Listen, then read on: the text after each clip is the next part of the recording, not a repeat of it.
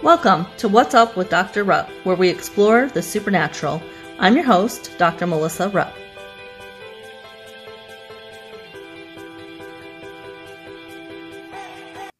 Hi, and welcome to another episode. This is a podcast where we discuss the supernatural and we do it from a biblical perspective. And today's supernatural topic that we're going to talk about is the topic of time. And I'm going to explain that in a little bit here. But essentially what we're going to talk about is how God is not bound by time. And um, it's pretty cool, some of the things that I'm going to share with you. So, the Bible does say that a day is like a thousand years, and a thousand years are like a day to the Lord. That's Second Peter 3 8.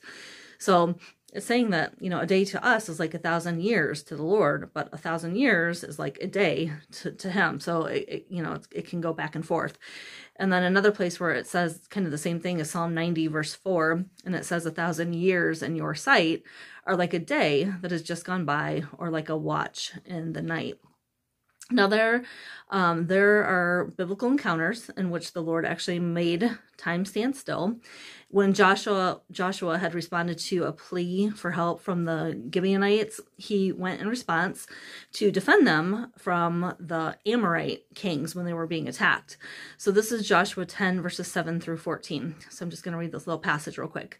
It says Joshua marched up from Gilgal with his entire army, including all the best fighting men. The Lord said to Joshua, "Do not be afraid of them. I have given them into your hand.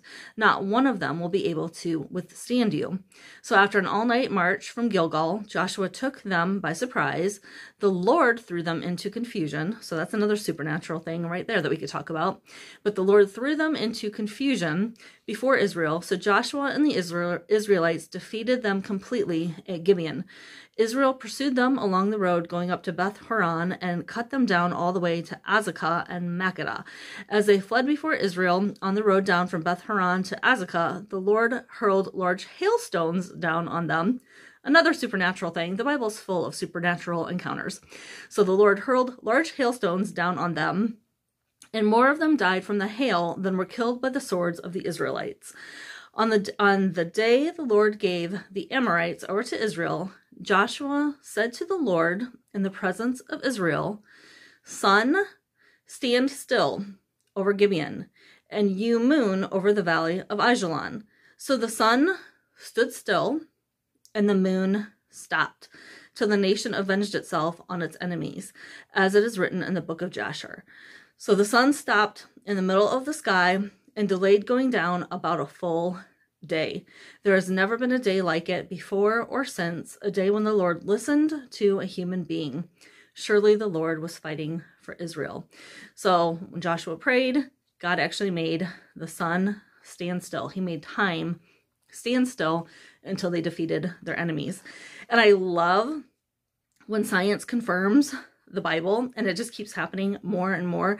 There are continually new discoveries and and things that just confirm the word. It's it's really cool to see all these things that even things that are you know unearthed and excavated and just all these things that that verify what the Bible says is true.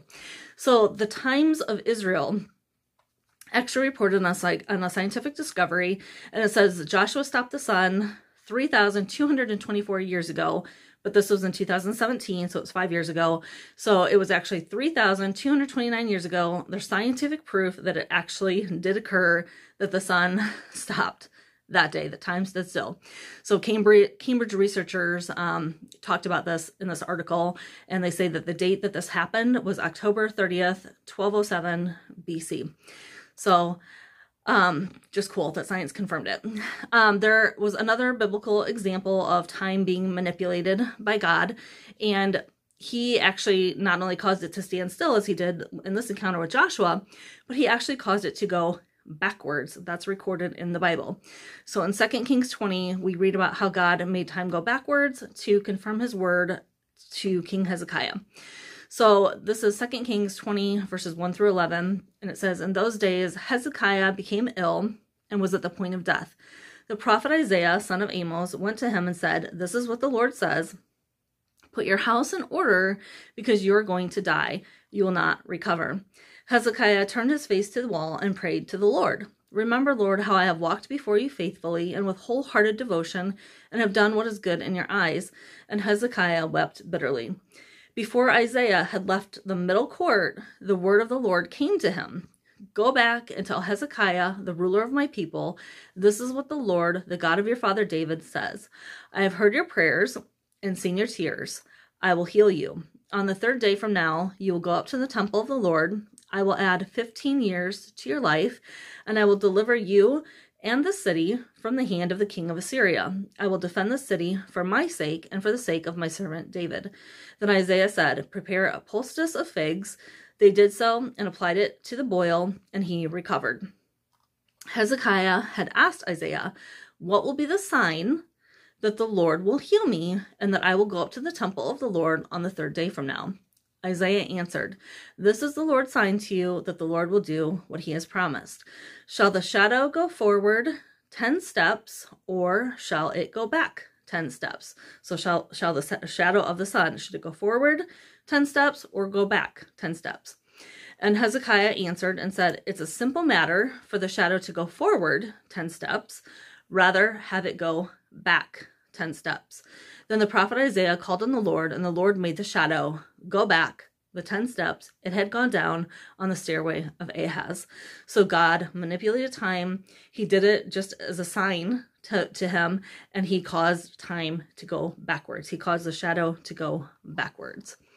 So I'm going to share a couple of personal testimonies I have about how God has manipulated time. The first one I um, actually wrote about in my book, Weaponized Prayer. It's it's in this book, um, and it's under the section on prophetic or spirit-led prayer. So prophetic or spirit-led prayer is prayer that is um, led or initiated by the Holy Spirit. So it's prayer when you basically hear what the Lord is telling you He wants to have you pray, and then you pray it. So you're praying His will back to Him. You're coming into agreement with what He wants. And so it's a very powerful type of prayer that results in really quickly answered prayers. So, my brother in law, he was in a car accident. I think it was two years ago now. I think it was 2020. So, he was in a car accident. And we had just arrived at church. We were sitting in the parking lot and had not gone into church yet. And we got a phone call that he had been in an accident and that his car had caught on fire and that he was essentially trapped in a burning car and that he was going to be airlifted to um, Iowa City, which is about an hour away from us by car.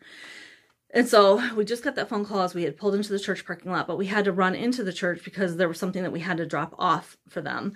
And we weren't going to say we are just going to drop it off and leave. And while we're inside, there were a group of people that um, we just quickly told what had happened. We all gathered around, we prayed for him, and then we um, we dropped off the the thing that we had to drop off and then we we left.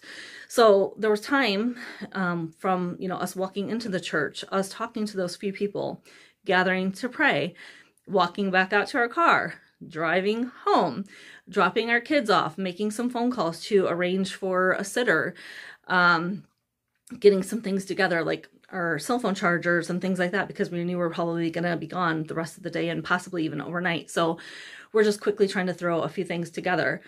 So all this time had passed, and um, we also had to make a couple other phone calls to just notify a few other people in the family um, about what had happened.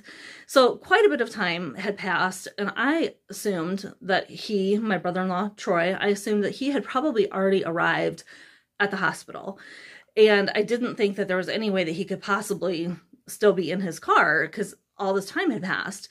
And so I was really surprised when God stopped me. We were getting ready to walk out the door, and He stopped me at the front door and He told me to pray some specific things, including that angels would go and surround Troy in his car like He had sent um, angels to protect Shadrach, Meshach, and Abednego in the fiery furnace when Nebuchadnezzar had thrown them into the furnace. And in that story, because the angel had gone and protected them in the fire, they came out totally unharmed. Um, that's from Daniel 3, if you guys want to go read that in your Bible. So even though I was horrified and didn't think there was any way he could still be in his car, and if he was, like, oh my gosh, how bad could it be because he's been trapped in this burning car for this long. Um, so anyways, I just, I was obedient. I stopped and I prayed the things that God asked me to pray including that he would send angels to protect him in the car and in the fire. And so in the car on the way to the hospital, like I said, it was like an hour drive from our house. So in the car, God just started to talk to me and download and reveal some things. And he revealed that he had me pray that prayer and that he is not bound by time or by space. And because, um, let me just kind of explain this a little bit.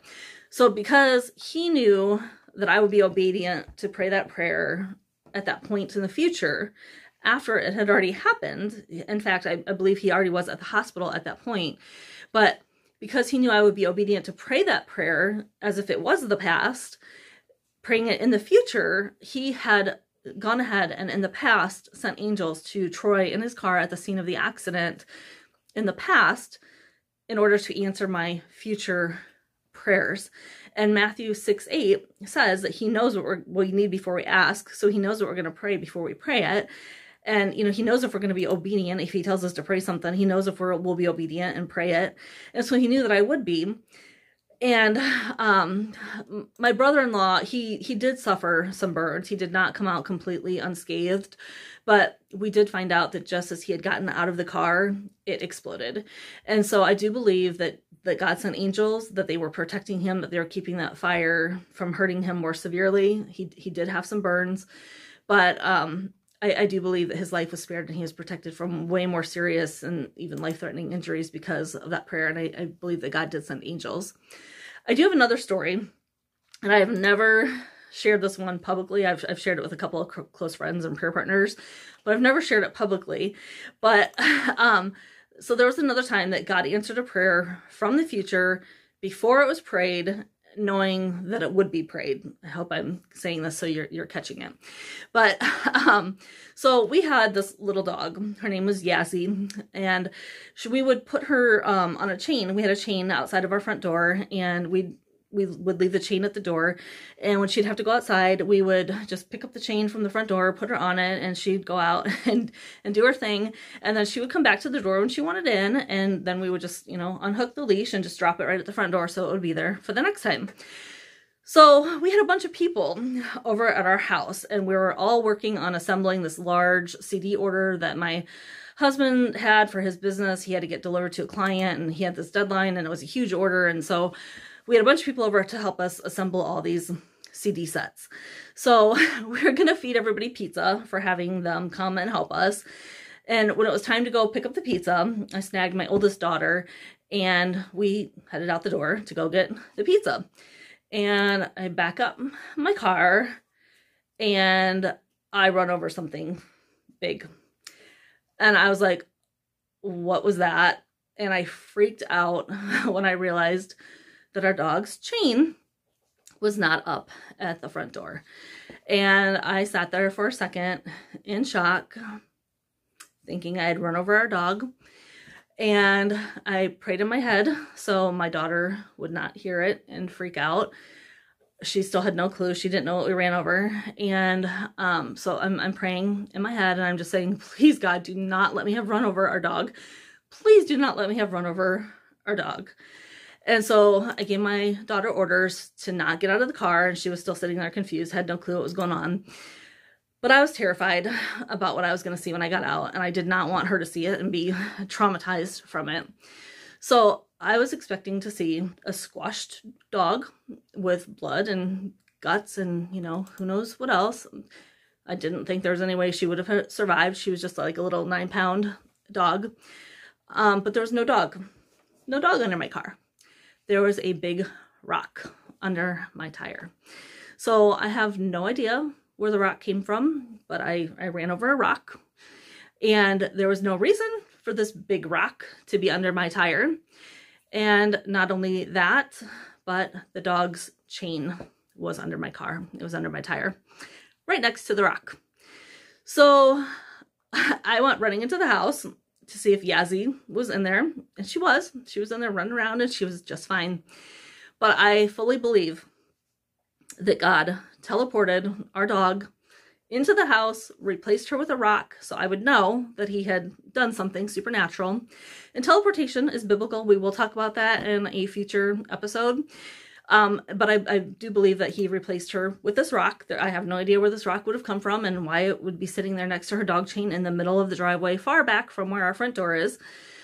So um, he did show me that it was another instance where he had answered a prayer before I prayed it.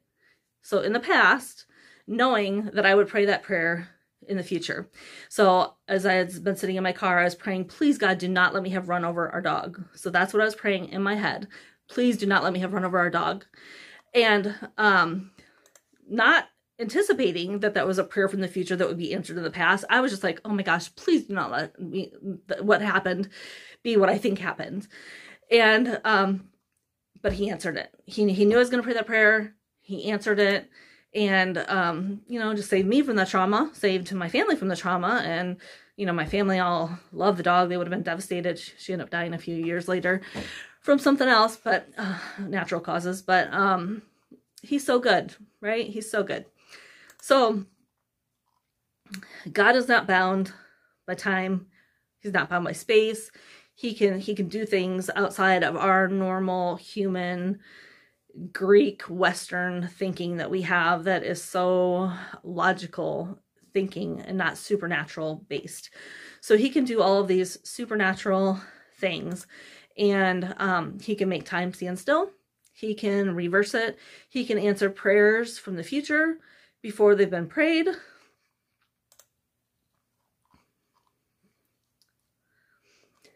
And he can redeem our past. Sorry. He can redeem our past when we pray from our present.